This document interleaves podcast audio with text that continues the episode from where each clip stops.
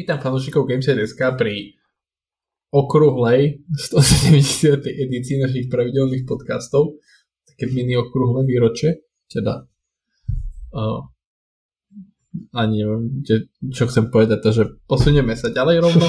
Uh, dnes sme tu len dvaja, lebo uh, jeden, jeden kolega bohužiaľ chytil COVID a je momentálne bez hlasu, takže Roba týmto pozdravujeme aspoň takto na ďalku a ďalší sa nemohol zúčastniť, ale nakoľko sme vás nechceli nechať bez uh, čas sviatkov, bez podcastu aktuálneho, tak sme sa rozhodli, že nejako to budete musieť s nami dneska vytrpieť dvojici, takže ako vám to teraz nedošlo, je tu so mnou dneska Jano. čaute, čaute. Ktorý sa vrátil uh, čerstvo z dovolenky, či, si už bol na jednom podcaste? Už, už som bol, hej, na jednom. Aha, hej, to som, normálne som som zabudol, že čo sa dialo minulý týždeň. Dobre, to je jedno, je relevantné. Poďme na našu štandardnú tradičnú tú tému. Čo sme hrali, čo sme pozerali. Uh, môžeš začať ty. Čo si hral? Mm, ja som sa v podstate venoval viac menej len tomu PC portu Last of Us Ostatné veci som nejako neriešil, lebo ten týždeň potom, ako som sa vrátil vlastne z dovolenky jedno s druhým, tak uh, bol troška chaotický v práci, takže dohodať nejaké, nejaké resty aj tam. A v zásade, v zásade asi len to, no. nemal som v podstate nič iné pustené, takže je to také, je to také chábe. Ale vyskúšal som to eh, na počítači, na klasickom desktope, skúšal som to na Steam Decku a asi možno len tak okrajov spomeniem ten Steam Deck, že, že na tom Steam Decku sa to hrať nedá. mm. je to, akože je to, je to príliš náročné na, na... K tomu sa dostaneme. Hej, na, na ten hardware, ale akože ohliadnúť do toho, že som dve hodiny čakal v menu, kým sa skompiluje na Steam Decku, originál dve hodiny to boli, uh, skompilujú shadery, No sa to nedá ináč hrať bez toho, že by sa Dá, dá, ale nechceš to hrať, lebo to je presne potom tam pindujú, pindajú na to vlastne hráči, že, že ich to trhá, seka. Takže... Hej, ale ono to není vlastne tak, že napríklad, a teraz poviem príklad, že necháš si skompilovať 10% a vlastne 10% ti pokrie prvé dve levely. Ja a... to, to či, či to nevieš?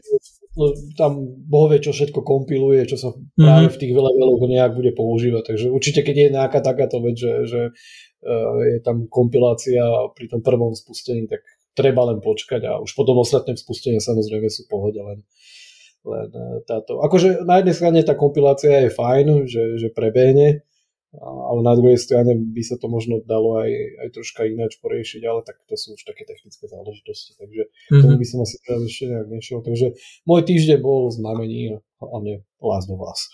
PC portu mm-hmm. Last of Us. Mm-hmm. Dobre. Ja um, som strávil týždeň tak, že vlastne pol týždňa som bol od cestovaní mimo konzoly, takže vzhľadom na zlý stav internetu na mieste, kde som bol, tak som mal obmedzený prístup aj ku cloud, cloudovému hraniu, takže aspoň som si zahral pár akože levelov Vampire Survivors, lebo to je taká, uh, jak by som to povedal, celkom nenáročná hra, Mm. Čiže tam, to, tam sa dalo tolerovať akože nejaká tá vyššia odozva alebo čo, ale tak potom som sa chvala Bohu vrátil domov a vyšla expanzia pre Forza Horizon 5 uh, Rally Adventure či Rally Adventures, či ak sa to volá a takže som hral toto väčšinu času no. Tak je to taká expanzia, že oni majú už takú šablónu tých expanzií, by som povedal, čiže tam niečo nejak extra prekvapujúce není. Napriek tomu, že je to akože rally expanzia, tak to nie je akože nejaká hardcore rally typu Dirt 2.0 či mm-hmm. Dirt Rally 2.0, čo mal Codemasters uh, alebo no proste není to. Je to, je to, je to rally v podaní Forza, Forza Horizon, čiže to je také nie sú to úzke trate, kde spravíš jednu chybu a sa vykotíš a môžeš začínať od začiatku, je to proste relatívne prístupné, ale je to, je to zábavné, tak ako Forza, ako, ja, ja nie som ináč akože nejaký veľký pretekársky hráč, v minulosti som bol, ale v poslednej dobe už nie veľmi, lebo nie je na to nejak čas, ale Forza je vždycky taká, taká ideálna oddychovková kombinácia, tá hudba, tá kombinácia toho, toho, tej atmosféry festivalu a, a tej hrateľnosti, kde vlastne v úzovkách ty si nastavíš, že či z toho chceš mať viac arkádu alebo viac simuláciu, tak uh, tak akože vždycky sadne raz za čas si proste zahrať a mám ešte aj tú výhodu, že malý syn, uh, čo budeme teraz 2 roky o chvíľku, tak on teraz začína vnímať auta vo veľkom, čiže on je strašne nadšený, keď idem zapnúť Forzu, lebo mm. On len sa postaví pred televízor, len ukazuje na všetky auta, čo idú po obrazovke, čiže má to aj svoj bočný benefit, uh, okrem t- tej primárnej zábavy, čiže tak, no ako to, je to taká, je to, uh, až by som povedal, že vlastne, že uh, Playground v rámci tohto žánru alebo subžánru tých arkadových pretekárskych hier nastavil latku tak vysoko, že aj keď hovorím, že je to taká tradičná expanzia, tak vlastne na pomery konkurencie alebo konkurenčných pretekárskych hier je to skvelá expanzia, čiže, čiže asi, asi tak by som to uzavrel. Takže toto vlastne som hral. No. Hral by som toho viac, keby som nebol keby som bol na mieste s normálnym internetom, ale tak je to tak, jak to je. Treba si dať aj oddych. Občas. Treba si dať aj oddych, hej, hej. A teraz som, e, dneska som akurát čítal, že Volong dostal update, ktorý uľahčil toho prvého bossa, na ktorom skončil do kvantum hráčov Eh, čiže plánujem sa aj do toho pustiť eh, a vlastne to je asi, to, to je asi všetko, čo teraz tak vo vyhľadke. Akože chcel by som sa vrátiť, myslím, že aj Atomic Heart dostal pár updateov, je, pridali tam 120 Hz mod a takéto veci, čiže toto, ale zatiaľ som sa k tomu nestiel dostať, čiže mám toho veľa, času málo, veľa ne, neprejdených hier, čiže taký štandard u mňa, bohužiaľ. Hey, Takže... Tie backlogy to je katastrofa. Aj no, a, a, a bude húš, vieš. No, no. Le, lepšie, to, lepšie to už nikdy lepšie to nebude. no. Dobre, uh, nakoľko sme sa dotkli uh, nejak akože okrajom tejto témy, tak uh, asi ju hneď dáme z cesty preč a to je uh, PC port The Last of Us, ktorý je momentálne oficiálne najhoršie hodnotenou hrou Naughty Dog. Uh, myslím, že priemer mal momentálne 61 a to je vlastne priemer od kritikov. Uh, hráči tam boli oveľa kritickejší. Na Steam má myslím, že hra nejakých momentálne nejakých 43% pozitívnych recenzií a aj to už akože stúpla relatívne. Takže uh, skús ty nám povedať, uh, lebo tak, tak jak si aj spomínal, ty si to hral, tak skús nejak akože tak komplexnejší pohľad na, na ten port, že kde je podľa teba problém a ako to vlastne u teba fičí, okrem Steam Decku, kde si hovoril, že je to nehrateľné. No, asi by som premostil na ten, na ten Steam Deck. Uh, ono, tak problém, problém predovšetkým v tom, že momentálne je to nehrateľné, to Steam Decku je ten, že je to akože dosť náročná hra, že, že ten engine a celkovo to, to spracovanie a to si vyžaduje jednoducho nejaký, nejaký svoj hardware a, a Steam Deck zase nech je akokoľvek akože super zariadenie, tak uh, nemá až taký výkon. Nehovorím, že by sa to určite akože nedalo rozbiehať a je, je možné, že nejakými pačmi uh, vlastne sa za istých okolností podarí e, v nejakých normálnych medziach e, vlastne spustiť alebo hrať e, ten Last of Us na tom Steam Decku. Lebo momentálne je to tak, že keď si to nainštaluješ, spustíš a teda počkáš na dvojhodinový maratón shaderovania. A tam to závisí nie od výkonu procesora, ten áno, rýchlo tak, to na, na akože, ja, ja rozumiem, že na tom Steam Decku to tak dlho trvá, lebo proste mm-hmm. to APUčko tam nie je také výkonné. Len tam vieš, kde je problém, tam je vlastne problém v tom, že pokiaľ ti nakešuje tie shadere, to som chcel povedať tak teraz. vlastne ti prekročí tú dvojhodinovú hranicu, pokiaľ môžeš tú hru vrátiť, nie? aj, he, aj to, aj to, aj to, ale, ale presne, keďže dokešuje, ja som mal na 100% nabitý ten Steam Deck a a dokešovalo mi shadere a úplne mi ju vyplo akurát. Že proste celú batériu som, som minul na, v menu na, na, na kešovanie vlastne shaderov. Ale už potom, keď, akože keď to spustíš, tak e, v zásade musím povedať, že ja som nejaký, nejaké technické problémy nemal. Hej, že aj na tom Steam Decku to rozbeháš, dáš si teda minimálne detaily, je tam technológia FSR, čiže e, rekonštrukcia obrazu, hej, ktorá, ktorá pomáha pri tom výkone uh, spustíš to, hráš to, dosahuješ v podstate nejakých 40 fps, čo nie je zle, len sú tam potom značné nejaké prepady až do nejakých 22-23 fps a to už proste cítiš, že, že tam, tam toho akože veľa neurobíš. Čiže je otázka, že či vlastne Naughty Dog budú riešiť aj túto situáciu, lebo momentálne pri vydaní bol stav taký, že na Steam bola hra mala vlastne nejakú, nejakú, nejaký flek pri Steam Decku, že nie je verifikovaná, hej? čiže v zásade akože bolo to akože na tvoje triko, že chceš to hrať, nechceš to hrať na tom Steam Decku, ale momentálne je to tak, že už je akože unsupport, že je nepodporovaná, hej, že to mm-hmm. zmenili. A je teraz otázka, že či sa to nejakým spôsobom zmení, ak vlastne budú na to Naughty Dog tlačiť, že, že budú chcieť vlastne urobiť aj nejakú hrateľnú formu na ten Steam Deck, čo si skôr myslím, že asi nie, lebo tak... Ako priorita podľa mňa bude momentálne asi niekde inde. priorita je presne v tom PC porte a pokiaľ ide o to, že ako to behalo na tom, na tom desktope, čo ja to zhrnem aj v tej recenzii, tak ohliadnúť do toho, že tiež som musel proste, e, mám akože celkom fajn e, počítač, minimálne už ak sa bavím o tej grafické karte, čo mám tú redakčnú RTX 4080, tak tam asi nie je o čom.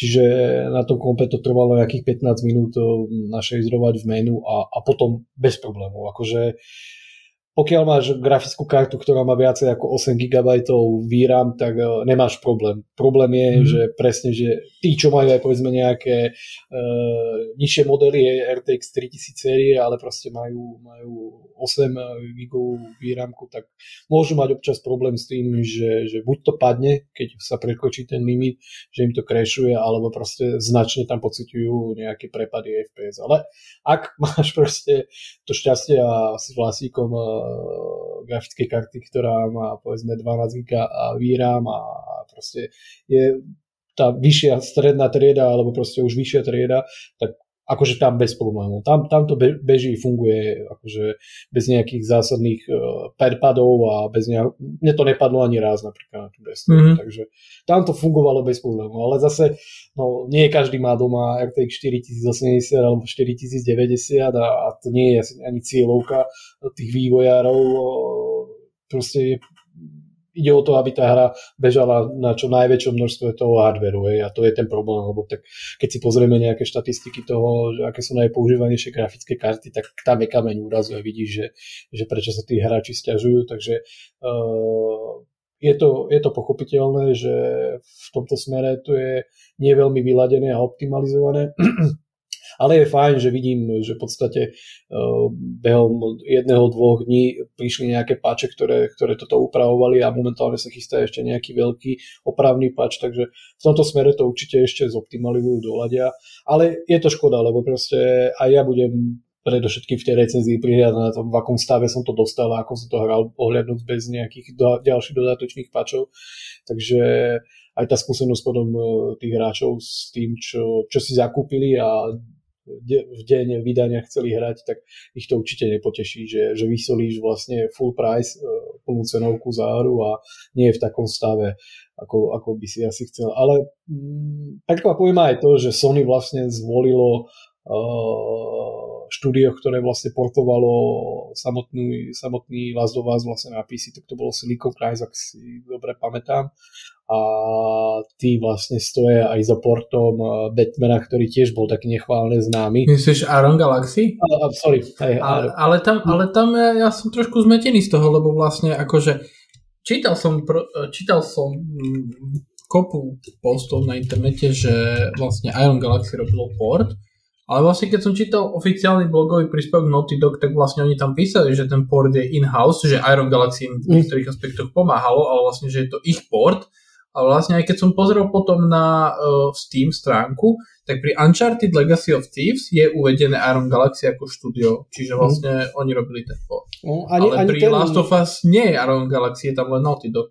Mm, oni, oni v tomto, je to také je zmetuč, um, zmetočné, ale, ale majú v tom prsty, prsty oni a, a práve, práve toto je možno ten kameň úrazu, že, že, že proste v tom štúdiu nie sú možno na to portovanie úplne takí tí, tí, tí správni ľudia alebo vybraní ľudia, ktorí, ktorí by mali prinášať vlastne tie porty, ktoré, ktoré uh, by mali byť v takom stave, aby, aby to reprezentovalo vlastne aj tú kvalitu tých, tých Sony hier, hej, lebo tak vieme, že Sony si v zásade ako keby dáva vždycky zálež na to, Aj. minimálne na tých konzolách, aby to bolo fakt 100%, ne, alebo teda minimálne na veľmi vysoké úrovni a odladené a toto je vlastne niečo, čo, čo ako keby ťahalo dole ale, ale čo, čo pozerám Iron Galaxy momentálne som išiel na Wikipédiu ich, že vlastne na čo oni robili, čo sa týka portov teraz, uh, nie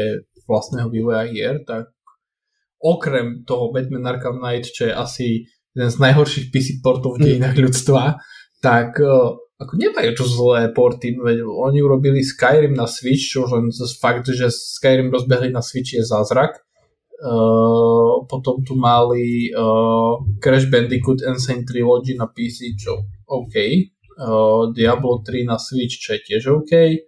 Overwatch na Switch, čo tiež je fajn. A Metroid Prime, čo vyšiel tento rok, ten remaster a Uncharted, tak to boli dobré porty, čiže neviem, neviem akože keby, keby aspoň som vedel s istotou povedať, že, že OK, že na, na tom porte robil Naughty Dog alebo primárne Naughty Dog alebo primárne Iron Galaxy alebo proste nejak spolupracovali na tom, lebo vlastne a hovorím, a videl som kopu článkov na internete od herných webov, že, že a hráči sa tam rozčulovali, že prečo dali Iron Galaxy ten port robiť a vlastne potom som čítal oficiálny blog a vlastne z toho mi niekde vyplývalo, že to robilo Iron Galaxy, čiže trošku som zmetený z toho. No. Aj tie informácie sú tak podané. Ja to skôr vnímam tak, že ako keby celý nejakú tú zodpovednosť za celý ten projekt e, toho, toho portu má na svedomí Naughty Dog, ale, uh-huh. ale ako keby nejaký supportný, supportné štúdio, ktoré im s tým pomáhalo, tak je zrejme to Iron Galaxy, takže uh-huh. zase neviem, nechcem to nejako hodnotiť, že, že je to zlá voľba, alebo čo, len na margo toho, že, že presne ako posledné nejaké porty také veľký, veľký hier z toho Iron Galaxy vznikli a, a vzýšli teda, tak, e, že to nie vždycky ako končilo pri tom vydaní úplne najšťastnejšie. Takže je teraz otázka, možno, že celé toto nejak dedukujeme alebo varíme len z vody a pravda je úplne niekde inde, len vychádza z tých, e, z tých vecí, ktoré, ktoré sú verejne dostupné a ktoré, ktoré vieme, takže uh, tým som chcel len povedať, že určite ten, ten, eh, ten štart a ten port eh, v to, pri, pri tom vydaní eh, nedopadol dobre. Hej. Tam, tam mm. asi nie je o čom ak ohliadnem o toho ten fakt, že, že dobre, mne, mne to fungovalo fajn, hej, že ak neberiem do úvahy to, to kompilovanie shaderov na, na začiatku, čo neberiem akože nejakú zlú vec alebo, alebo niečo, čo, čo je nejaký breaker alebo niečo, čo by malo poškodiť ten port, ale v konečnom dôsledku to fungovalo fajn, ale na desktope za niekoľko tisíc v zásade, hej, takže to, to asi tiež nie je úplne dobrá vizitka, takže do budúcna nejaké ponaučenie, ak teda Naughty Dog chce pracovať aj nejakých PC verziách svojich hier, čo, čo povedali, že chceli by vlastne prinášať svoje ďalšie projekty aj na, na počítače, čo v zásade ide ruka v ruke s tou stratégiou Sony, tak asi, asi majú toto ako nejaké ponaučenie alebo teda niečo, mm-hmm. na, čom, na, čom by mali vstávať, takže v zásade, v zásade asi toľko. No. No, ja, ja som nehral, čiže samotný port neviem zhodnotiť, jediné, čo som pozeral, som videl benchmarky a tam tie hovorili to, čo si povedal vlastne ty, že, že tá hra je brutálne náročná na množstvo výram, mm. ale tak, že pozeral som benchmark a videl, presne si videl, proste zaradujú, jak išli grafické karty od 24 GB VRAM smerom nadol a končilo to pri 8 GB VRAM. A bez ohľadu na to, že či to boli, ja neviem, že, že nejaká novšia generácia alebo staršia generácia. A plus ešte som videl, že strašne je tá hra náročná na procesor. A tam, tam bolo aj Digital Foundry robilo video a tam 100% vyťaženie šiestich jadier procesora a vlastne na obrazovke sa nič netialo dokopy. Že... Hey, tá optimalizácia v tomto smere, no, minimálne akože ten procesor v zásade by som možno chápal, ale, ale to využitie tej, tej výram je podľa mňa ten kameň úrazu toho, toho celého, mm. že, že tam, to, tam sa to dalo určite urobiť lepšie. Akože to, že už dnes môžeme v zásade tak povedať, že, že 8 GB výram je absolútne nejaké minimum, aj keď by možno veľa ľudí teraz so mnou nesúhlasilo alebo hráčov, ale, ale keď sa pozrieme do toho, do budúcna, to, čo, kam, kam vlastne smerujú tie, tie hry a tie engine, tak je jasné, že tých 8 GB výram už bude absolútne minimum nejaké. A, ale vravím, no proste keď sa pozrieme na nejaké najčastejšie používané grafické karty, e, tak e, okolo 8 GB VRAM tam e, veľa užívateľov ešte ani nečuchlo. takže, mm-hmm. takže je to také a pochopiteľné, že, že ľudia sú z toho frustrovaní a sklamaní, že ten port nebeží tak, ako by mal. No, mm.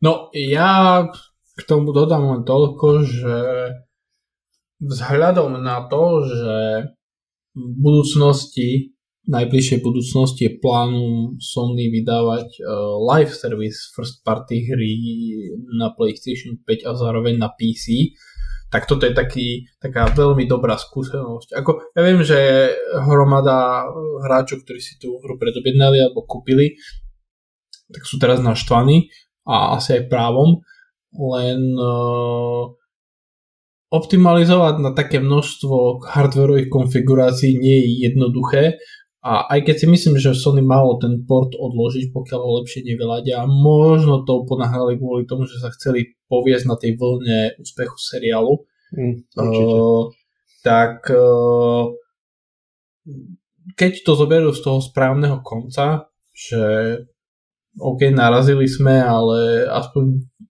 vieme si z toho zobrať nejaké ponaučenie, tak uh, môže, môže to mať potom v budúcnosti pozitívny vplyv na ten Factions, na tú multiplayerovú Last of Us hru, lebo keď teda berieme slova šéfa PlayStation Studios, tak jak ich povedal, a nakoľko tá multiplayerová Last of Us hra je logicky live service hra, tak predpokladám, že vyjde na PC v rovnaký deň vydania ako na PlayStation 5, čiže, čiže keď to potom vlastne aplikujú, lebo predpokladám, že bude fungovať asi na rovnakom engine, čiže vedia to potom aplikovať do optimalizácie tej hry. Čiže konec koncov to môže mať pozitívne uh, uh, pozitívne, uh, pozitívny outcome.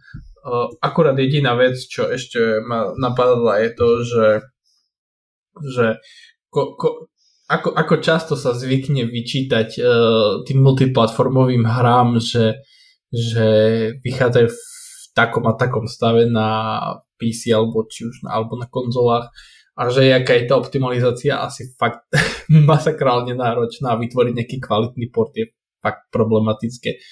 Čiže a hlavne, a hlavne pre Naughty Dog, ktorý eh, vždycky sa v posledných XY rokoch sa sústreďovali výlučne na, na dve hardwareové konfigurácie maximálne, lebo uh, keď mali Last of Us 2, tak e, robili hru pre PlayStation 4, PlayStation 4 Pro. Čiže oni vždycky vlastne pracovali maximálne s dvoma nejakými hardwareovými konfiguráciami a zrazu to otvoriť na masívne množstvo konfigurácií, tak no, je to. E, ešte, ešte, jeden, ešte jeden, jednu vec, čo som si všimol hľadom toho portu je, že uh, ale to nie som až tak príliš technicky zdatný, že PlayStation používal iný systém dekompresie dát, ako je e, ten štandardný zlip, zlib formát, čo používa Windows.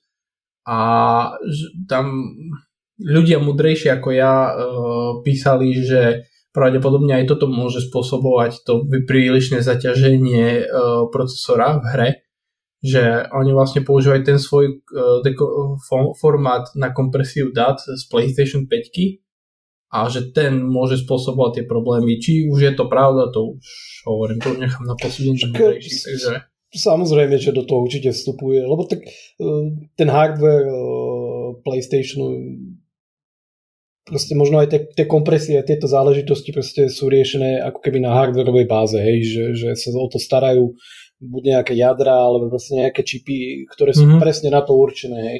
A teraz v zásade tí, tie čipy, alebo proste ten, ten spôsob, alebo ten, ten systém nemôžeš len tak preniesť, že teraz na počítač, lebo v zásade má v úvodzovkách úplne inú architektúru, aj keď vieme, že súčasné konzoly sú v zásade už ako keby klasické počítače ale, ale mm-hmm. vždycky je tam nejaký unifikovaný hardware a, a ten, keď jednoducho nemáš a, a počítaš s tým, že, že ho chceš používať v tých hrách, tak musíš urobiť ako keby v zásade uh, buď nejakú univerzálnu záležitosť, hovorí sa tomu taká krabička, ktorá bude fungovať uh, na, na osobných počítačoch a v zásade ako keby len nechce povedať, že emuluje ten, ten, ten hardware tam, ale, ale tak bežne si to môžeme predstaviť, takže že na tých konzolách je to riešené hardverovo a v zásade pri tých počítačoch, tak aby to fungovalo správne, je to riešené ako keby nejaký, nejakú formu emulácie. Aj keď to nie je úplne korektné, ale tak to asi mm-hmm. najjednoduchšie na pochopenie. A, a samozrejme, vždycky je náročnejšia emulácia, ako keď pristupuješ k niečomu priamo hej, do hardveru. Takže to je, mm-hmm. ide ruka v ruka všetko s tým. No. Mm-hmm. Dobre. Uh, dobre, posunieme sa ďalej, lebo ešte máme čo rozoberať. Uh, E3 je oficiálne zrušená. A tým pádom asi môžeme rovno skonštatovať, že vlastne E3 skončilo úplne. Lebo... Myslíš, že úplne? Tak hej, ako pozri. Oni posledné roky ešte pred pandémiou a pred tým všetkým boli kritizovaní uh, vlastne Sony uh, tedy už pre, urušilo účasť, Activision urušil účasť, EA urušilo účasť a ich akože nejaké posolstvo bolo, že E3 nedrží krok s dobou a s potrebami ako keby moderných posolstiev, herných trailerov a konferencií a výstav.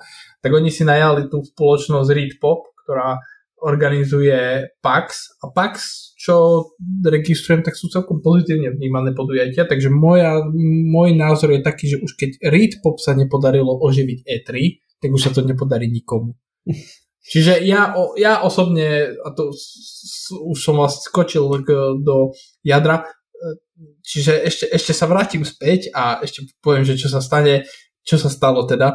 Uh, ESA ako organizátor trojky oficiálne potvrdil, že E3 2023 je zrušená. Stalo sa to potom, čo hm, posledné dva týždne začali odriekať účasť všetky možné spoločnosti od Nintendo cez Microsoft, Ubisoft, Sega, Tencent, uh, Devolver Digital a, a teda, a teda, a teda. Asi nebolo pre koho tú E3 spraviť, respektíve nebolo s kým tú E3 spraviť čo sa týka vystavovateľov, čiže a to vlastne aj v tom verejnom vyhlásení povedali organizátori, že najlepšie bude asi to zrušiť, lebo tak nemáme tam čo vystaviť. A výstava bez vystavovateľov asi nedáva veľký zmysel.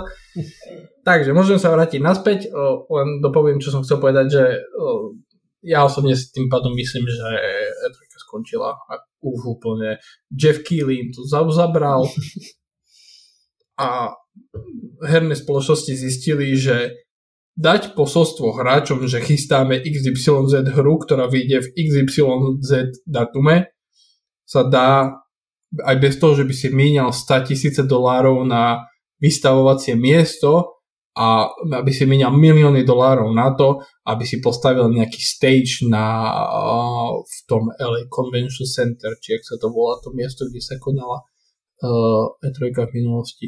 Čiže hej, podľa mňa ako E3 skončila úplne. Takže môžeš ty sa vyjadriť, čo si myslíš? No v zásade akože v konečnom dôsledku ma neprekvapuje, že to tento rok skončilo tak, ako to skončilo. Lebo už keď som postupne sme videli a čítali, že, že tí a tí vlastne sa nezúčastia aj trojky a, a, a z toho koláča, ktorým sme si mysleli, že by sme mohli dostať počas tej trojky sa postupne ukrajovalo, až, až nebolo z čoho vlastne ponúkať a rozdávať. Takže je jasné, že, že to v tomto momente e, nemalo zmysel usporiadávať a aj keď možno na jednej strane e, transformácia E3 do nejakého iného v úvodzovkách indie podujatia by tiež nemusela byť na závodenie, ale to asi nie je úplne téma tohoto všetkého. Mm. Čiže aby som to vlastne len tak nejak uzatvoril v tomto smere, že či ma to prekvapilo alebo neprekvapilo, tak nie, neprekvapilo. Ale zase úplne si nemyslím, že, že E3 ako taká, že, že úplne definitívne mŕtva týmto, tým, že vlastne tento rok sa neuskutočnila. Akože presne ja súhlasím aj s tými argumentami, čo si povedal, ja to, takisto to tiež vidím, eh, ale, ale stále mám pocit, že eh, Red Pop vlastne je, je, je dostatočne skúsená organizácia, a ktorá, ktorá by toto mohla zvládnuť a tak veľké meno alebo značku ako je E3 e, nebudú chcieť proste po tom prvom pokuse, kedy, kedy sa im to teda vlastne ne, nepodarilo počas tohto roka dať do, dokopy s organizáciou ESA, e, tak ja si myslím, že ešte stále v nejak v kútiku duše aj oni dúfajú, že nejakým spôsobom sa im podarí vlastne oživiť ako keby tú značku. Takže ja to vidím skôr tak, že, že je tam ešte jedna šanca a to je tá šanca, ktorá by mohla prísť ten budúci rok. Hej? Že, že dobre, proste, uh, teraz nám to jednoducho nevyšlo, máme, máme celý rok na to, aby sme to celé nejak ešte raz premysleli a máme aj celý nejaký rok na to, aby sme nejakým spôsobom komunikovali s tými vydavateľmi a štúdiami a možno, možno že, že ešte nejaký kameň, kameň alebo teda motika vystrelí a budúci rok sa tá E3 nejakým spôsobom vráti. Ak by sa to mhm. nestalo tak, že budúci rok, tak už vtedy si dám a ja, takže že definitívne, že už to nemá asi ani zmysel, už tam, tam asi nie je cesta, ale, ale stále ja tak v kútiku duše, nie že dúfam, ale, ale myslím si, že, že ešte ten budúci rok bude taký ten, ten, ten buď alebo, hej, že, že buď sa im nejakým spôsobom podarí presvedčiť tých vydavateľov a tie štúdia a, a nejakým spôsobom tiež pretransformovať tú, tú, tú, tú, tú show a to, to celé do nejakej podoby, ktorá, ktorá by bola zaujímavá aj pre dnešných hráčov a, a obecenstvo, publikum, novinárov a vydavateľov a proste všetkých, ktorí, ktorí sa toto týka a možno, že ešte je tam nejaká, nejaká cesta. Ale tiež z toho čo si povedal aj ty, vlastne dedukujem to tak, že, že jednoducho tie veľké spoločnosti zistili, že bez tej E3 vedia fungovať bez akýchkoľvek problémov a tie show si vedia urobiť podľa seba vo svojich časoch, vo svojich nejakých slotoch a, a bez toho, aby vlastne sa kvázi ako keby nejakým spôsobom obmedzovali ostatnými veľkými vydavateľstvami. Takže uvidíme. Akože úplne by som ju nepochoval tú E3, ale tak na 90% je už, je už pod zemou, ale, ale mm. ešte, ešte si myslím, že nejaká tá nádej tam je. Nehovorím teraz, že budúci rok to príde a vráti sa Sony, Microsoft a všetci Nintendo a všetci si to zase rozdelia ako zo starých dobrých čias. Uh, ale, ale je tam, je tam, je tam je tam nejaké, nejaký spôsob nádej. priestor. Nádej tam je, takže ale ono, ako náhle, ako náhle nepritiahneš aspoň jedného z trojice Sony, Microsoft, Nintendo, tak to asi, asi úplne nebude mať potom zmysel, takže uvidíme, uvidíme, ale úplne by som ich ešte teda nepochovala. Aj keď už sme to veľa, keď nebudem to zase rozoberať, uh, už sa nevrátime do tých starých dobrých čas, keď je trojka bola v tej najvyššej, najväčšej sile a boli tam všetci traja veľkí hráči, alebo tí najhlavnejší a to je samozrejme Microsoft, Sony a Nintendo. Toto už asi sa nikdy nevráti, ale, ale nejakým spôsobom ešte je tam tá nádej, no, aby to mohlo nejak fungovať a žiť. Uvidíme. No. Mm-hmm. No ja, ja som veľmi skeptický, lebo a, a pre mňa podľa mňa teda je to aj otázka peňazí a trošku si dovolím nesúhlasiť s tým, že vlastne toto je prvý rok, kedy sa pokúsili obnoviť, lebo aj keď minulý rok to bolo minulý rok to bolo tak, že začiatkom roka ešte stále panovala určitá neistota ohľadom covidu a to, že či in-person podujatia budú dovolené alebo nie.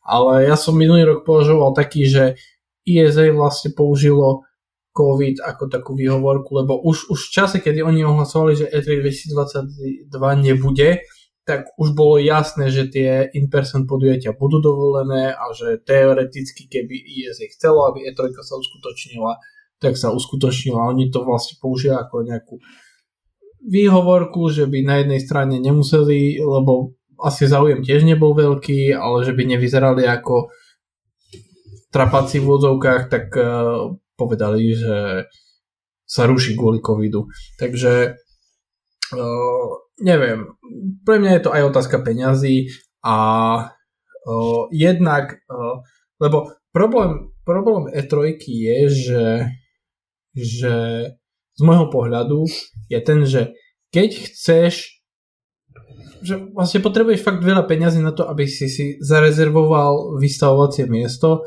a, a potrebuješ urobiť nejaký stage, hlavne tie veľké spoločnosti to potrebujú.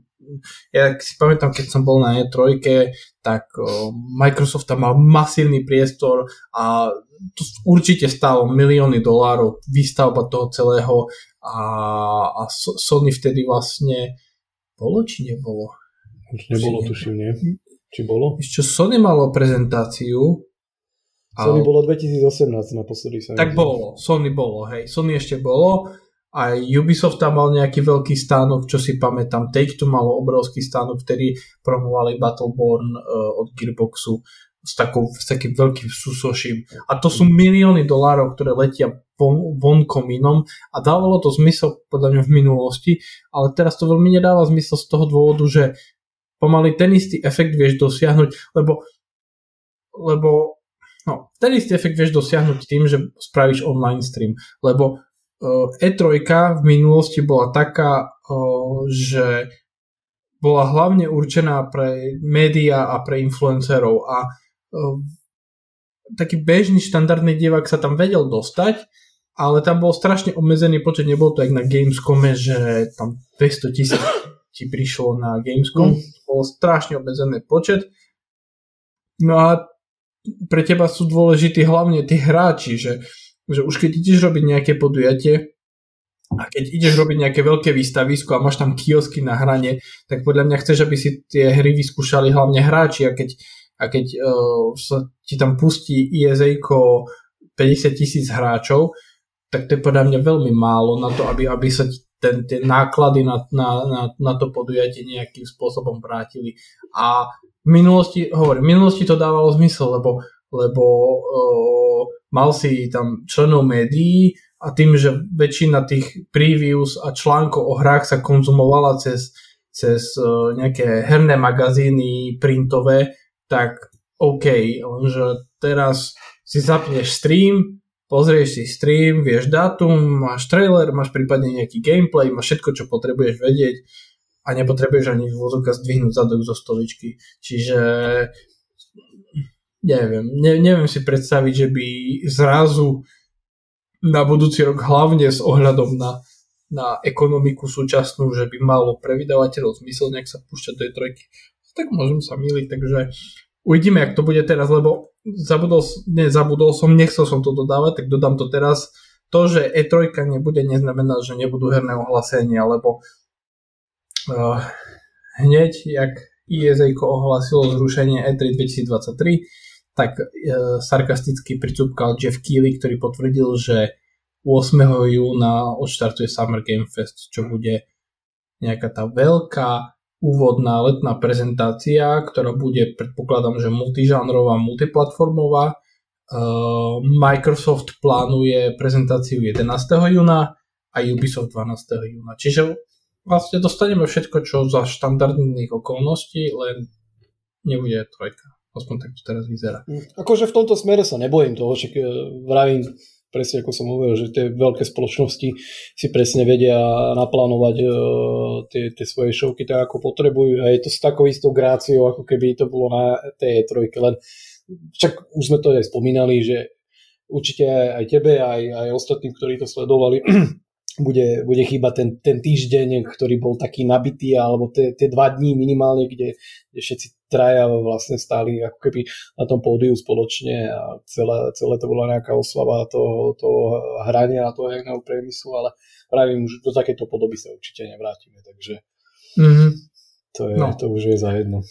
A ešte, a ešte, aby som nezabudol dodať, ale toto je teraz, lebo Sony, či teda Microsoft, eh, Summer Game Fest a Ubisoft sú potvrdené oficiálne, ale eh, už dlho sa špekuluje a tým hlavným špekulantom je Jeff Grubb, že Sony plánuje svoj showcase pred júnom, čiže buď v apríle alebo v máji, čiže zdá sa, že budeme mať čo papať čo sa týka herných ohlásení. Uh, som zvedavý, ako ja už nie som optimistický. A trošku mi to chýba, lebo hovorím, ja to som už hovoril aj, keď sa prvýkrát začali objavovať aj minulý rok, aj pred minulý rok e, špekulácie a prvé také, že E3, že nebude alebo čo, že je, je to tak trošku chýba. Ani, ani nie to, že E3, ale to, že si vedel, že začne tvoj večer o 6. alebo o 7. prezentáciou Microsoftu a potom pôjde EA, potom pôjde Ubisoft, prípadne ešte do toho nejaký Square Enix a na konci Sony, že keby si to mal taký maratón, kde si začal v určitý čas a skončil si o 7 hodín neskôr, 4. alebo 5. prezentáciou, že to, to, to, to mi tak trošku chýba, ale vzhľadom na to, že už nie som najmladší, tak možno je to pre dobro veci, že je to rozdelené na viac dní, takže no, až veľmi sa asi nebudem Šovky o 3 ráno, to, to Hej, no. Hej, no. Tak počkaj, Sony dá šovky o, o 12. zase no. niekedy. A... No, no, no, no. Bude po paráde, takže, tak vieš, oni sú európsky dominantná konzola, tak je to najlepšie dať prezentácii v nepriateľský čas pre Európa, no. takže Môžeme si dobre. Uh, dobre, prejdeme na ďalšiu tému uh, a to je prvoaprílový žart, ktorý sa nakoniec ukázal ako uh, nie žart. Spoločnosť Asus totiž na 1. apríla uh, ohlásila zariadenie Asus ROG Li. Uh, vlastne všetci sa chytili toho názvu Li, že akože klamstvo a mal, mal to byť, teda Asus vtedy tvrdil 1. apríla, že to je handheld na štýl uh, Steam Decku. Uh, prekvapenie bolo to, že o dva dní na to sa ukázalo, že to nie je hoax ani 1. aprílový žartík a že to zariadenie sa naozaj chystá. Uh, čiže čo by malo to zariadenie byť? Uh, PC handheld s Windows 11, uh, AMD System on Chip na Zen 4 architektúre s RDNA 3 čipom, uh, 1080p rozlišenie displeja, podpora 120 Hz. Podľa prvých pr- predprodukčných vzoriek, ktoré dostali niek- niektorí youtuberi, má byť to zariadenie oveľa tichšie uh, ako Steam Deck a, uh, ale momentálne nevieme dve asi najdôležitejšie, teda nie najdôležitejšie, ale dve veľmi dôležité informácie. Prvou je uh, vydrž batérie, o tom nejak sa vo videách nehovorilo a zatiaľ ani Asus nič oficiálne nepovedal a druhá dôležitá informácia je cena. Aj keď Uh, ale tu budeme veľké výkričníky dávať, lebo nie je to potvrdená informácia, leaker na sociálnej sieti Reddit alebo užívateľ, nazveme ho užívateľ radšej, tvrdí, že 512 GB verzia zariadenia by mala stať 649 dolárov, takže uh, čo si myslíš ty o tom zariadení? Mm.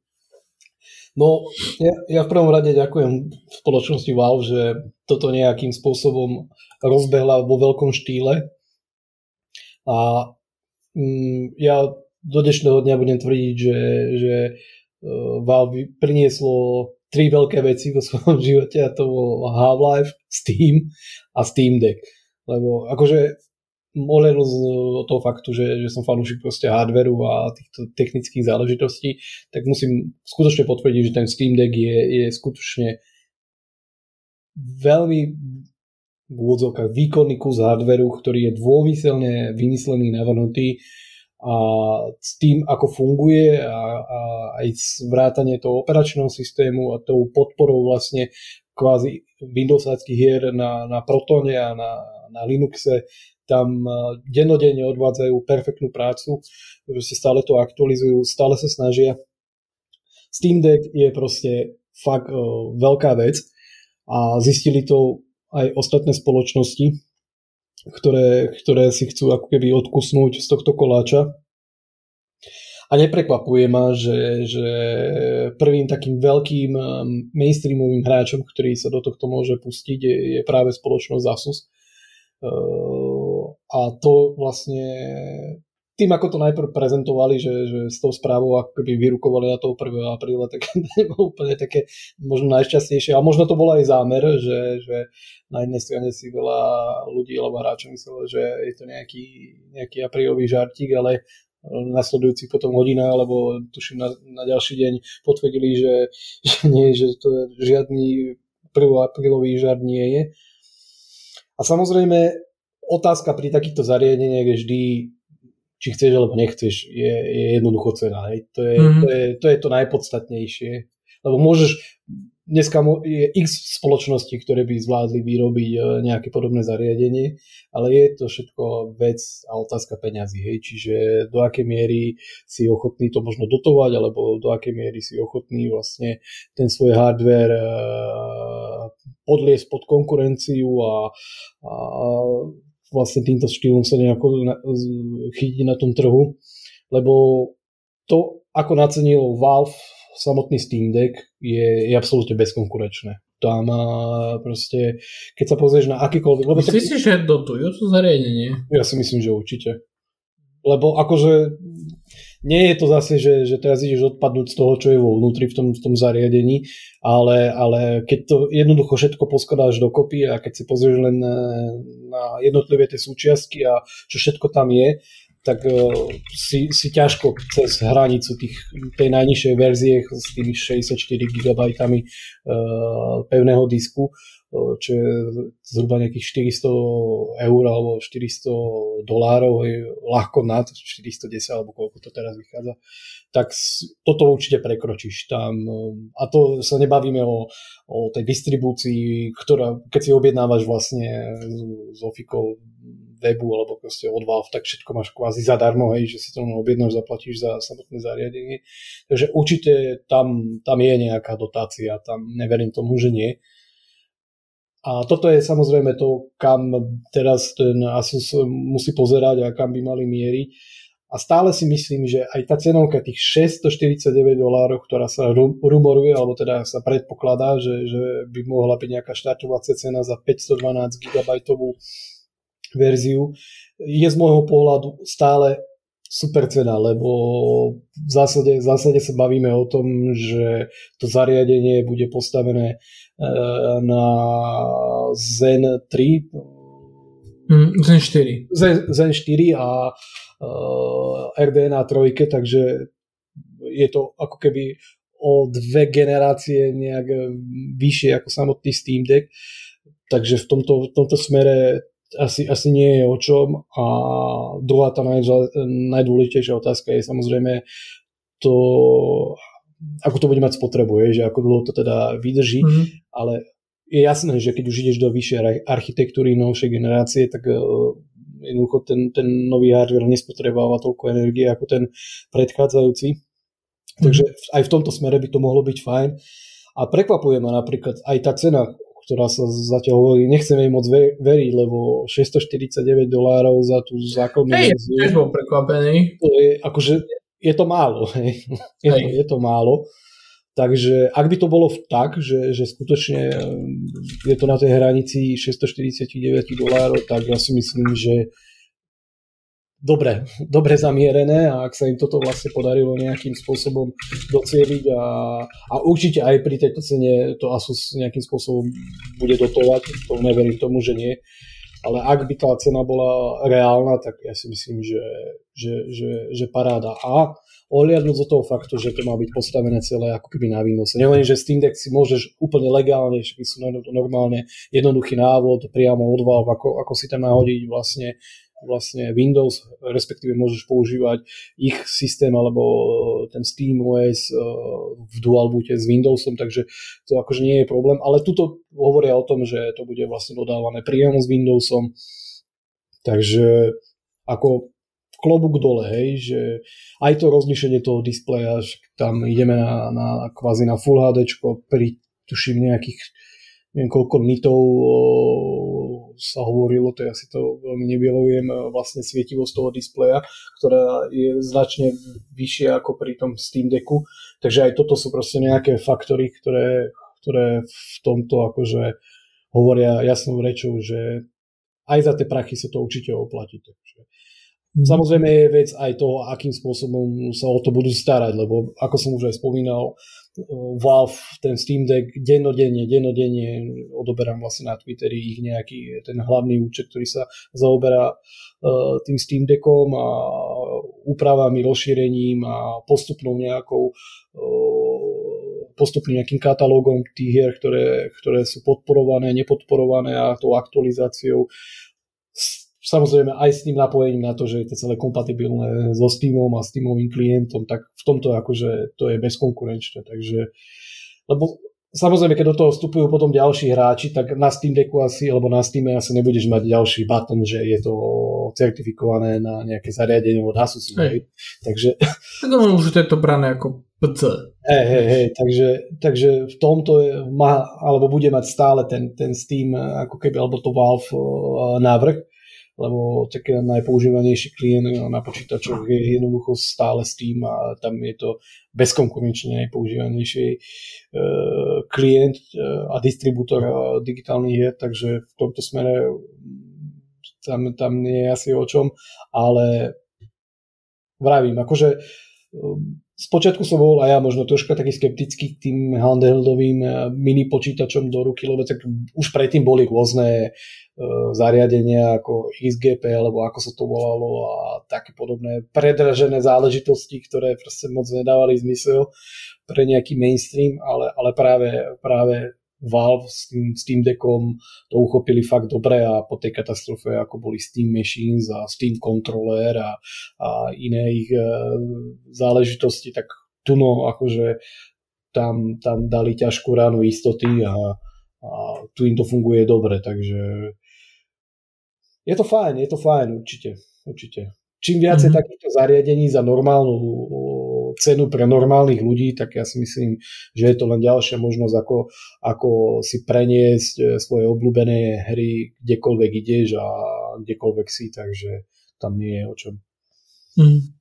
No ja, keď som videl tú cenu, teda ten v úvodzovkách lík ceny, tak som bol veľmi prekvapený, lebo keď som sa ťa pýtal, že či si myslíš, že Valve dotuje Steam Deck, tak uh, si povedal, že hej, ja si tiež myslím, že hej, ale oni majú dôvod ho dotovať, uh, lebo ťa zavrú do Steam ekosystému, kde potom nakupuješ hry, to je proste štandardný jak, aj konzolový systém. Mm. Kúpiš si hardware pod výrobnú cenu a, a si uzamknutý do ekosystému a 30% z každej transakcie ide do vrecka majiteľovi toho ekosystému, lenže aký dôvod by mal Asus dotovať systém, to jedine, jediný dôvod si viem predstaviť, že veria v to, že toto je, je segment trhu, ktorý bude masívne rásť a chcú byť pri tom, ako bude masívne rásť. Lebo a spoločnosti to niekedy robia, keď máš nejakého, keď príde nejaký nový výrobca televízorov napríklad na trh, tak oni občas podstrelia, spravia tú cenu vyslovene atraktívnu, buď si znižia marže, alebo idú pod výrobnú cenu, len aby sa dostali do povedomia hráčov alebo sledovateľov televízorov alebo už to je jedno a akom segmente sa bavíme. Čiže t- toto si viem tiež predstaviť, že teoreticky možno na to idú tak, ale inak si tú cenu neviem vysvetliť, lebo je to vlastne upgrade od Steam Decku v každom ohľade či obrazovka, či hardware, akože výkon po výkonnostnej stránke a predpokladám, že nakoľko ten hardware je výkonnejší, tak asi aj tá batéria tam bude musieť byť väčšia a porovnateľná cena, no neviem. Ale Moc ako, že ja osobne neverím tej cene 649, čo sú tie prvé nejaké rumory. Aj. Ale tak, no, Uvidíme každopádne. Ja som takom rád týmto zariadením a možno by som uvažoval do budúcnosti si nejaké zaobstarať.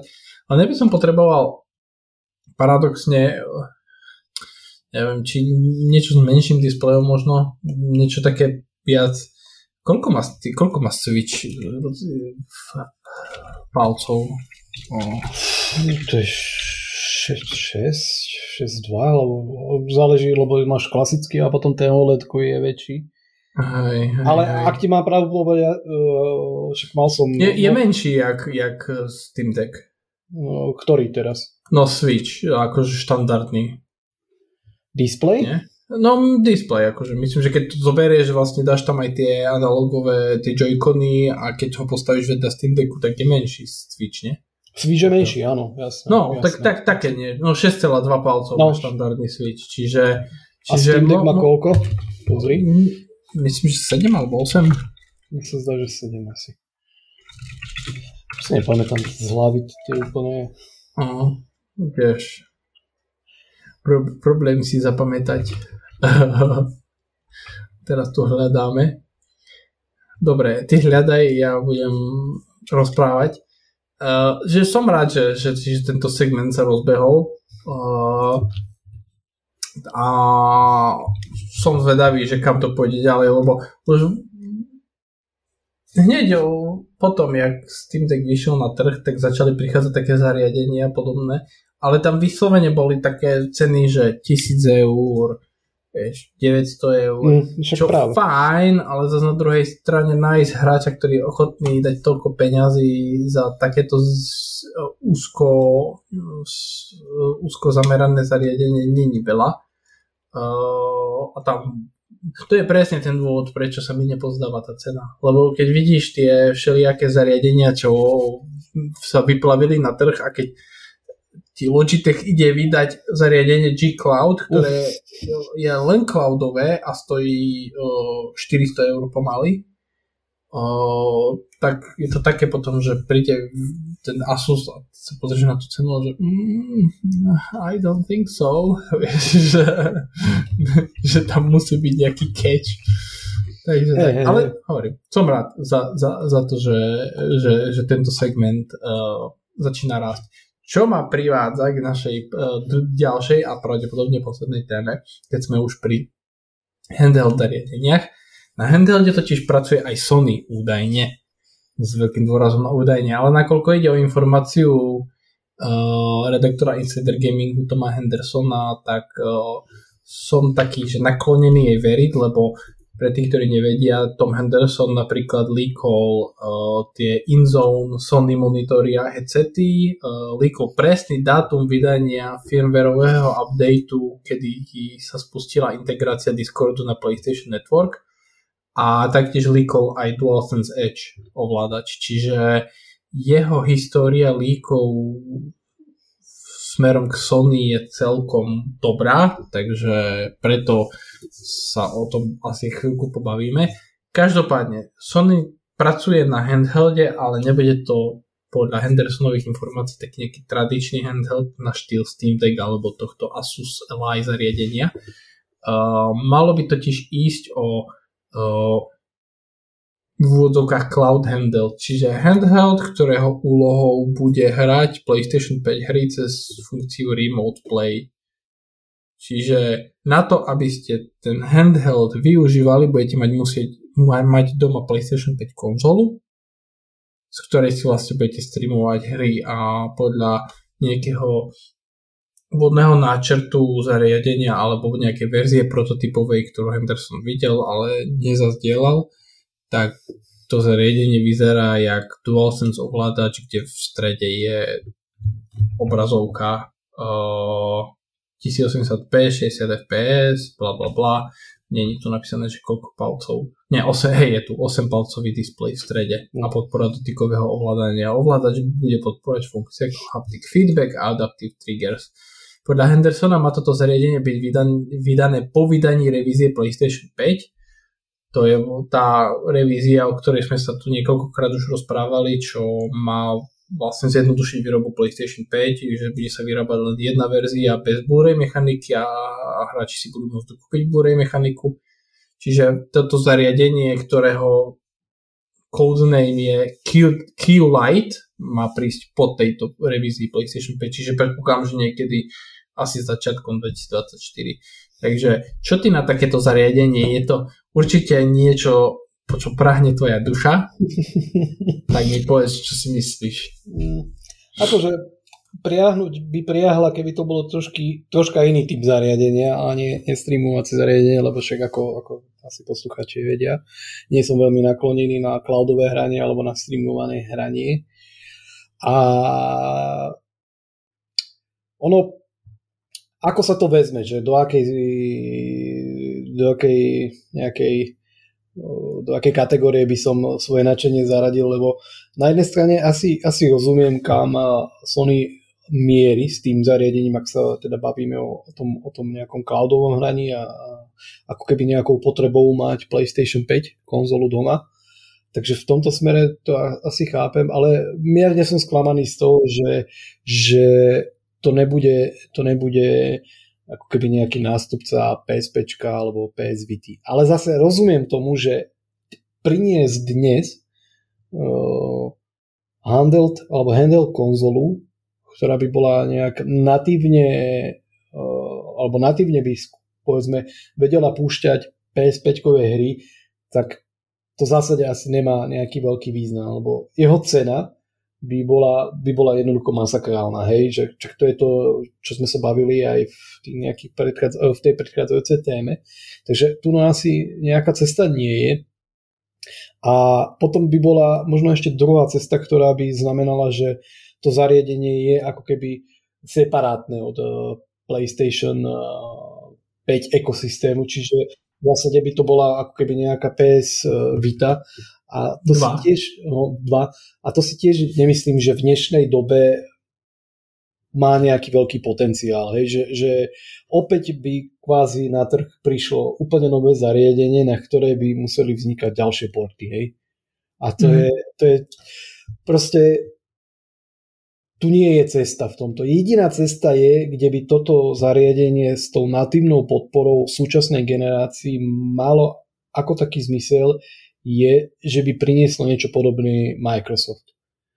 Lebo, lebo napodobniť ako keby do istej miery hardware uh, Xbox Series S konzoly by dávalo zmysel a možno aj nejakú, v rámci dotovania samozrejme, tam mm. bez toho dotovania nešlo, ale v rámci dotovania priniesť proste zariadenie, ktoré by bolo plne kompatibilné so súčasnou generáciou Series konzol. Tam vidím mm. priestor, tam by to šlo. Lebo v zásade, v zásade, ale muselo by to presne fungovať tak, že tí vývojári by jednoducho vytvárali len proste porty na Xbox Series a na Xbox eh, Series X nemohlo by to zase spadnúť do tej kategórie, že... Že tretie, že, tretie SK to, to, by, to by proste nefungovalo. Hej, akože fungovalo by to, ale, ale proste to nie. To, to, je, to je ako sa teraz rozbehnúť proti stene a vyskúšať, či to pôjde alebo nepôjde. No pravdepodobne nie, lebo narazíš. Ale, ale tam, tam by ešte bola cesta.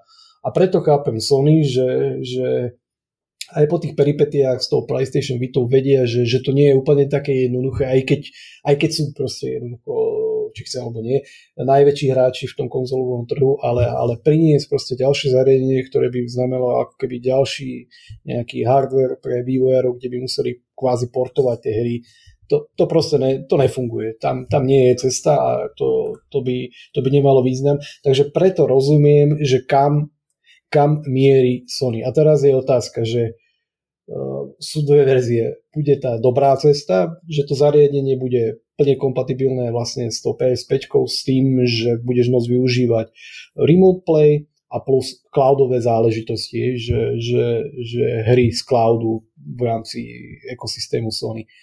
A tá horšia, kde si myslím, že tam to pôjde, bude tá, že jednoducho to zariadenie bude plne potrebovať a vyžadovať PlayStation 5 konzolu, ku ktorej sa budeš môcť samozrejme pripojiť odkiaľkoľvek, hej, ale samozrejme do toho budú vstupovať tie faktory, aké máš internet a tak ďalej. Mm-hmm. V domácnosti sa nebavíme, tam to bude mm, fungovať bez problémov, ale určite to bude tam bude možnosť pripojiť sa odkiaľkoľvek, kde je nejaký dobrý internet a kde je nejaké nové pripoj- dobré pripojenie, ale stále to bude zamknuté ako keby na tvoju konzolu a na tvoj PlayStation účet a na to, čo máš zakúpené a k čomu máš vlastne prístup ako keby na tej PlayStation 5. Hej. To je tá mm. horšia cesta, ale ja si myslím, že práve tam asi asi zrejme bude Sony smerovať, lebo ich proste už roky rokuce poznám. Ale ak by rozmýšľali troška, troška normálnejšie, a pevne verím, že, že budú, ale, ale, ale proste poznáme Sony ako je Sony, tak uh, využite proste hier, ktoré, ktoré by si mohol hrať aj na PS5 za pomoci toho cloudu asi mm, tam cesta nebude, ale jednoducho to bude ako keby len kvázi taký štandardný remote play z tej tvojej PS5. Mm-hmm.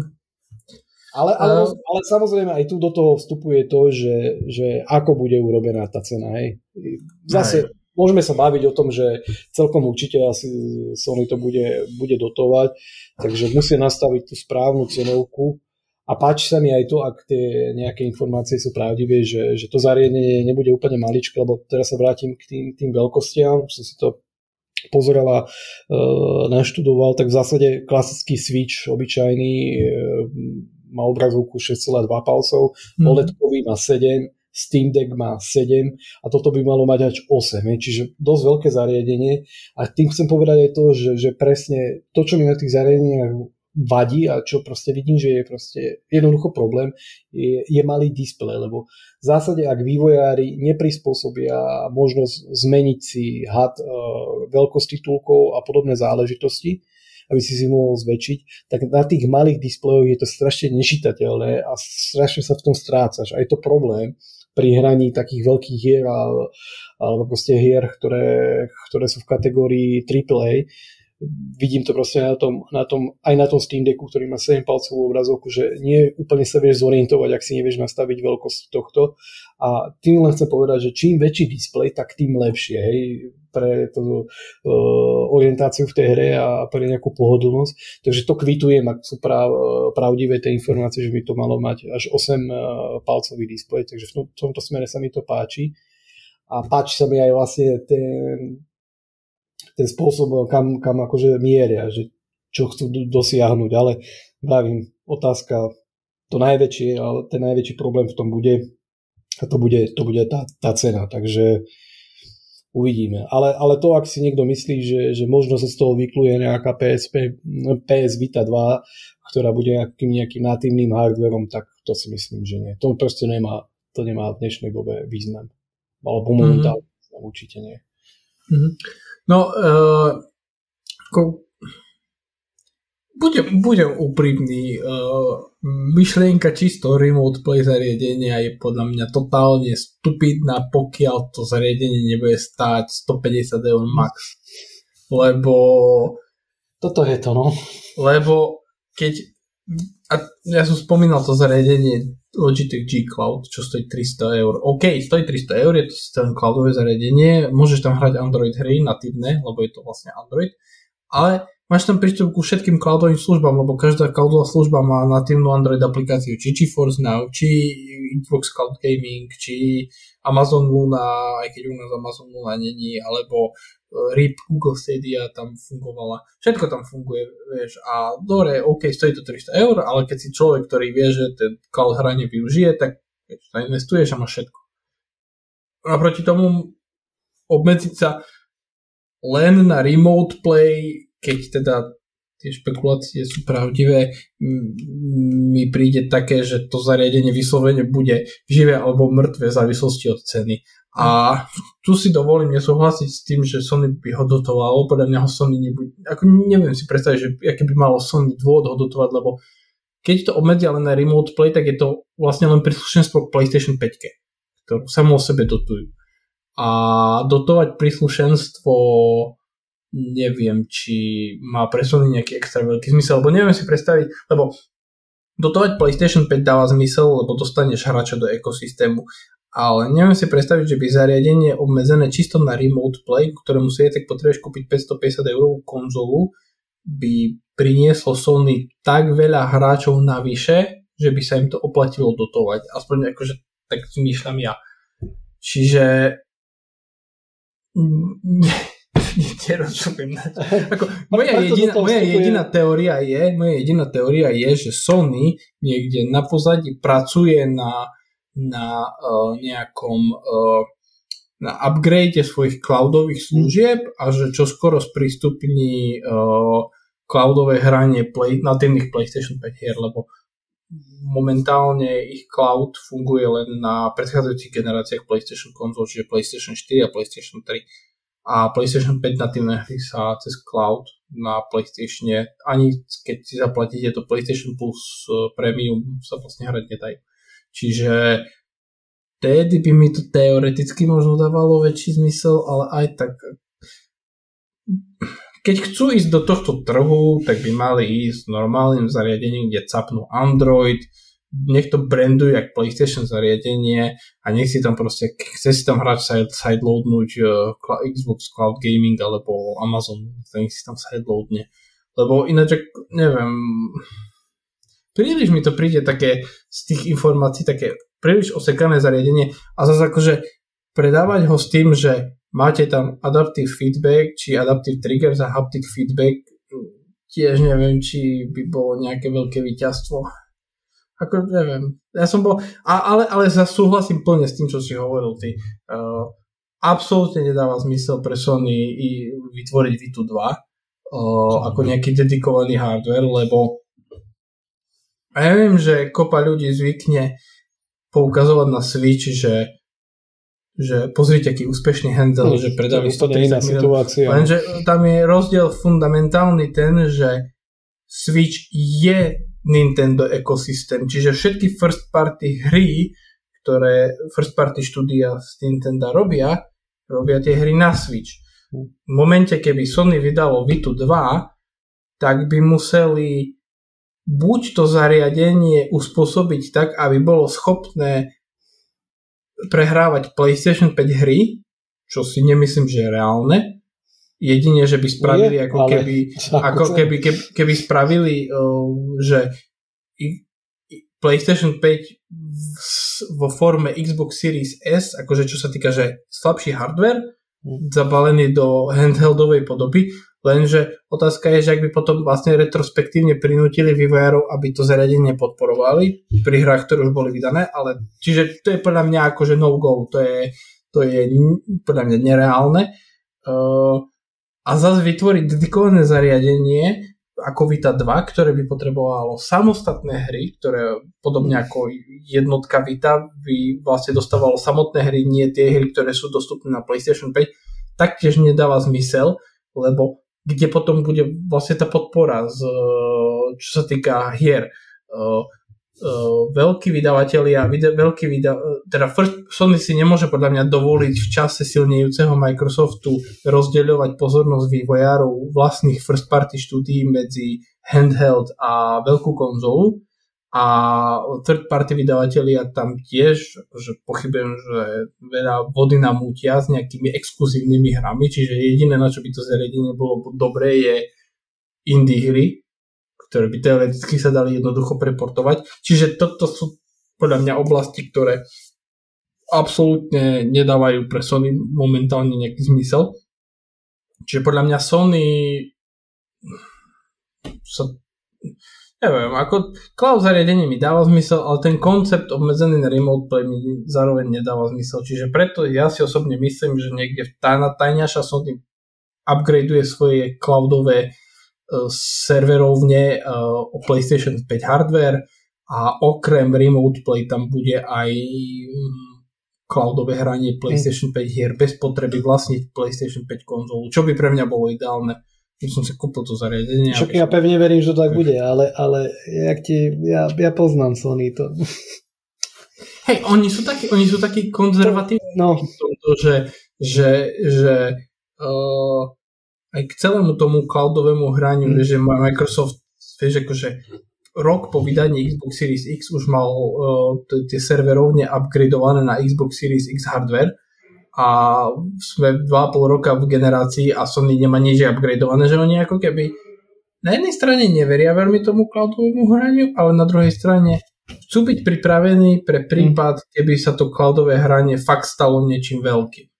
No, čiže, čiže, ale to oni, oni boli, akože mám pocit, že vždycky taký. No to vždycky že... je tak, však ja, však ja som to aj, čo sme v tom čete hovorili, nie je dôležité aj. prísť prvý, ale, ale prísť tedy a keď je nejaký správny čas a predať to, takže aj. to je... Aj, ale, ale neviem, ako, ako, ale tak, jak si aj hovoril, ty pri takomto zariadení o všetkom bude rozhodovať cena. Proste, keď, tá, keď tá cena bude nastavená e, tak, že že počkaj, ešte, ešte, ešte jedna firma mala takéto zariadenie, Razer Edge sa to volá, myslím, že Môže byť, že niečo od Razeru. Ko, počkaj, koľko to stojí? Razer Edge, Razer Edge.